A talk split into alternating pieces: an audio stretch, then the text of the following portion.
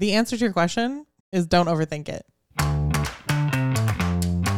Consider this your fair warning. We talk fast, we move fast, we swear fast. So if you're listening at 2x speed, you may miss some content, but you also miss the F bombs. You're welcome.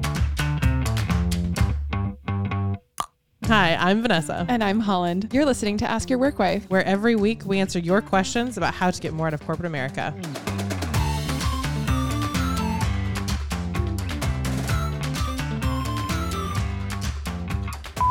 Hey work wives, it's Savannah from Pearland.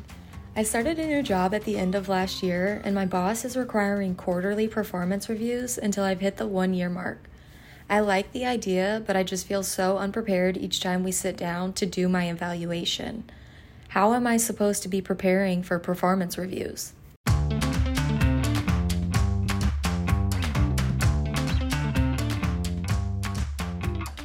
Savannah, we love a good Pearland shout out. Those of you who don't know, that's outside Houston. If you know, you know, I guess. Yeah.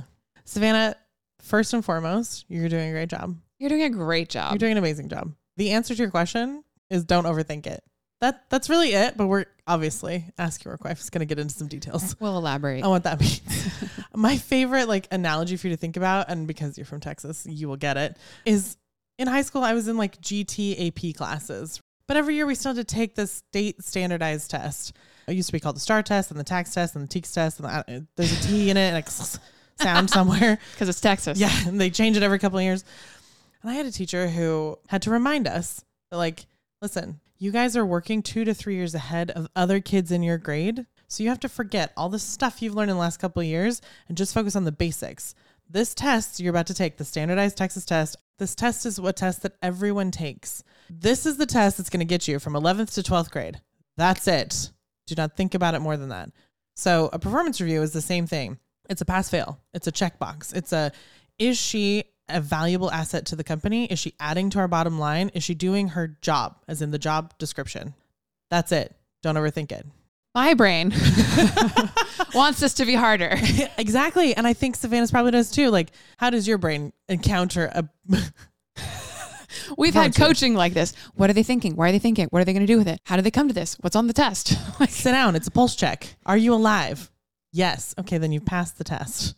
right. Especially for people like Savannah, Ask Your Work Wife, women, listeners, like you're ambitious. You're already doing the most. The actual most, actually. So like I think that's a good reminder for Savannah and me, frankly, is like there are things in our lives that aren't actually testing our ambition. Shocker. what a performance review is is literally a structure by which HR can determine like put you in a bucket. Is this person eligible for any kind of raise, promotion, even a lateral move or are they somebody that like might be on the layoff list because they're not adding to the bottom line? Yeah, and in fact, I would even say it's not about whether or not you're eligible for a raise or a promotion.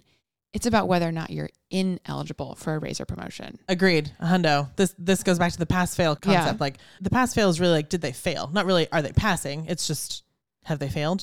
With that in mind, let's get into the logistics of what is a performance review and how does it happen and where does that information go? I think that'll help a lot. At the end of the day, a performance review is a submission of various text boxes that are filled with your manager's comments about your work. Yeah, it's it's just a piece of paper that gets housed in your permanent file Right. in HR, right? Right. How it gets to that point is Your manager has been given literally a list of questions. Yeah, a list of questions with little text boxes around them, right? They may fill it out parts of it first. They may schedule with you to fill parts of it out first. Like what either way, it's a chicken and egg problem. Like It's going to get filled out. and there's gonna be a meeting about it with you. The meeting's the only thing you have control over. Exactly. It's the only influence you have. Mhm. And your job during that meeting is to convince them that you're in the pass list. Yes. Yay. and in fact, to give them the information that they need in order to write glowing review in the text boxes. so to answer your question very specifically, Savannah, like if you can go into the meeting, your performance review meeting with your manager and give them the language to put in the box, that's you winning. The boxes generally fall into three categories. Strengths or your work product, like what you're actually doing, weaknesses or areas of improvement, and then like other shit. Personal improvement, personal development, professional development, books to read, cute stuff. Mostly that's just like a corporate feel good of like, oh, we care about the whole employee. No, they don't. That's why it's at the bottom. Okay. It's easiest for you to answer though. yeah, exactly. Whether you're filling out text boxes or you're sitting in a meeting with your manager in order for them to fill out the text boxes. Right, exactly.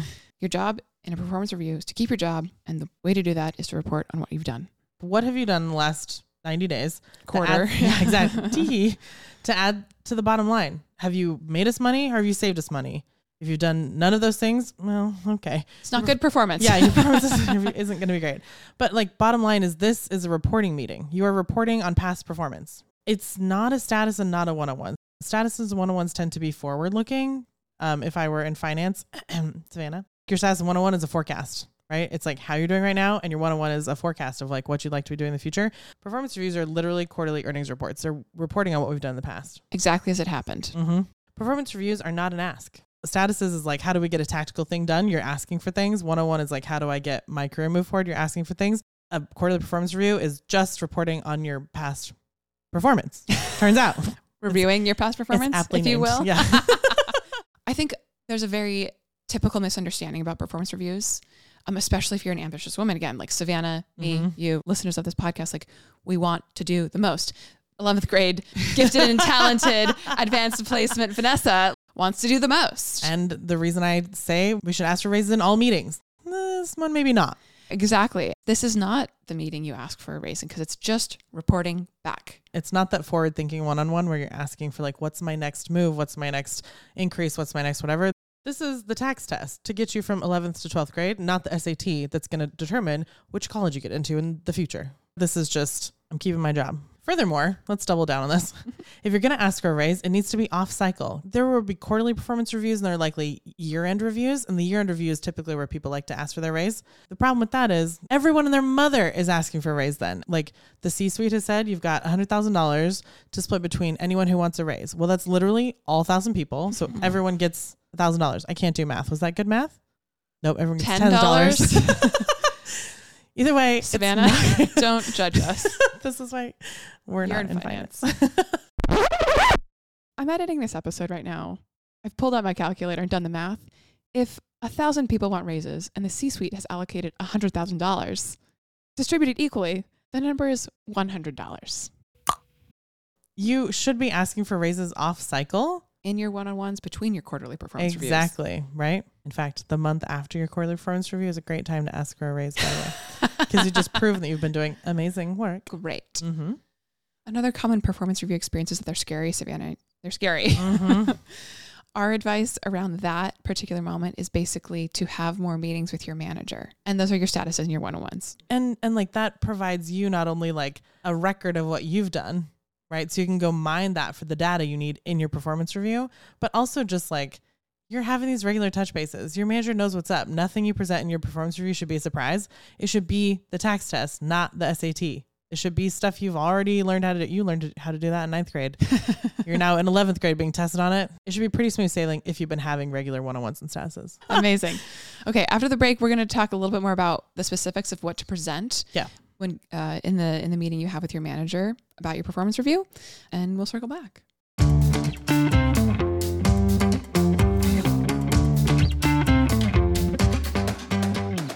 If you want bite sized information on how to get more out of your daily corporate grind, follow us on Instagram at Ask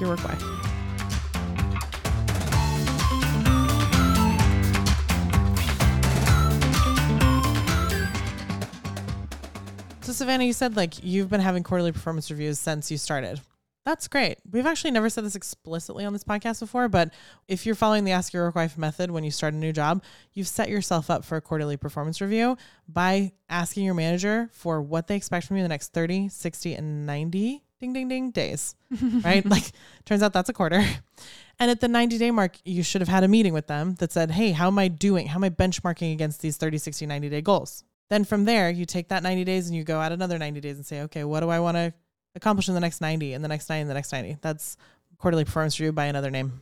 So, at your performance reviews, you're then setting your next quarterly goals. You should know what you're reporting on in your next performance review and your current performance review. Yeah. Like you always, what you're talking about at any given performance review is not a surprise because a quarter ago you set out those 90 day goals. Now you're just reporting on them. Yep. And then that just becomes this reporting meeting, which is okay, here's what we set out to accomplish. Here's how I did. And you should be somewhere between 85 and 95% on each of those goals. If you're less than that, I need to know exactly why. Like there was a massive, you know, core value alignment in the company or you got transferred departments. But like 85, 95, I expect some slippage. It's corporate America. Welcome. Hi. Um, if you want to hit a deadline, good luck. But generally speaking, like you should be about 85 to 95% accomplished on that goal. And it might just need another little lift. It should be very clear why it's not 100% to your manager because they realigned you on something. And this report, like honestly, this report just looks like a regular report. You report on all kinds of things all the time, I'm sure, like in marketing, how this one channel is doing, or how many calls were answered and resolved successfully, how many calls weren't resolved successfully, like whatever the report is. You're doing the same thing for yourself. I recommend you stay in five slides. The first one is like, what were my goals? The two to four is what I did. Here's top performing things. Here's bottom performing things. Here's here's just like what happened. I set up a bunch of processes and they streamlined this. The original process we had before I started means we spent 90 days from concept to delivery. The new process that I implemented meant we spent five days. That's a real example, everybody. Oh my God. Welcome. All I'm going to say is paper sign offs on Instagram posts. That's all. you know, you know. Yeah. then the last slide is suggesting new goals. Like, what is the next 30, 60, 90, right?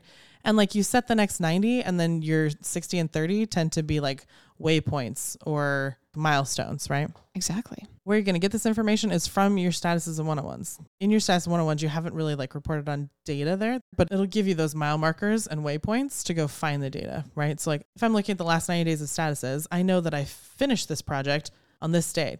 If I go look at the same set of statuses 30 days prior, it took me two or three weeks to cycle through that. Now it only takes me one. Then you can turn that into a chart. It's awesome. I love me a chart. love me a graph. Love me a line graph. Love me shaded interiors. It's amazing. Good job, team, on that. Um, actual visualized data is the best way to transfer information. One of the things in my last job was like measuring growth on an Instagram account. This is data that I collected monthly. Didn't need to report on it to really anyone, but you better fucking believe that in my performance review to every single boss that I had, I'd send out an email to all the VPs. Hey, guess what? Because of the efforts by your teams, Me? we we grew by this da da da da da da. I just had those, and then quarterly I'd put them into a chart, and Because like you already had them. yes, and I and like the chart just only ever got a little bit longer. Like I always started at maybe two months before my start date, and I always marked Vanessa's start date, and then you could see hockey stick growth to date. Yeah, my year to date was amazing. Um, that's that's the kind of charts you're looking for, and it's going to seem very basic and very obvious. You may have like optimized this thing in your first quarter here, and we're now looking at quarter number five or six or seven.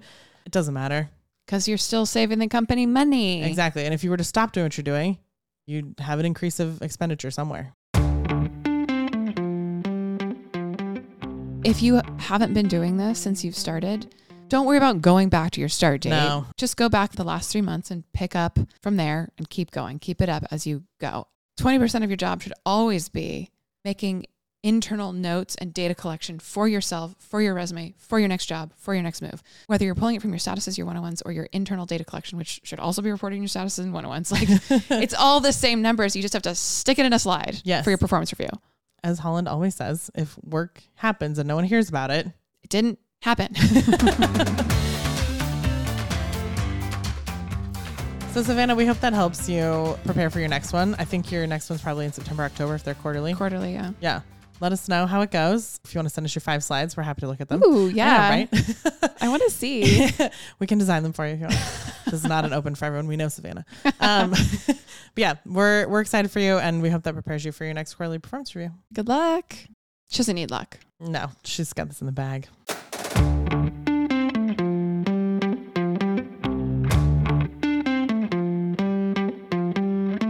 A question for Ask Your Work Wife? Record your question and email the recording to help at askyourworkwife.com. Include your name, your city if you want, and whatever context might be useful for us to know.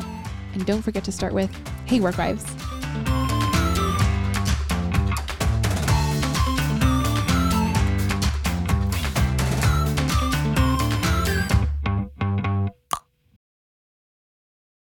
Distributed equally, the number is $100. I feel like that was a word problem on the TAKS test. and we just like failed the TAKS test. We're not allowed to take the SAT. Fuck this whole episode. this whole episode. But on Savannah, we love you.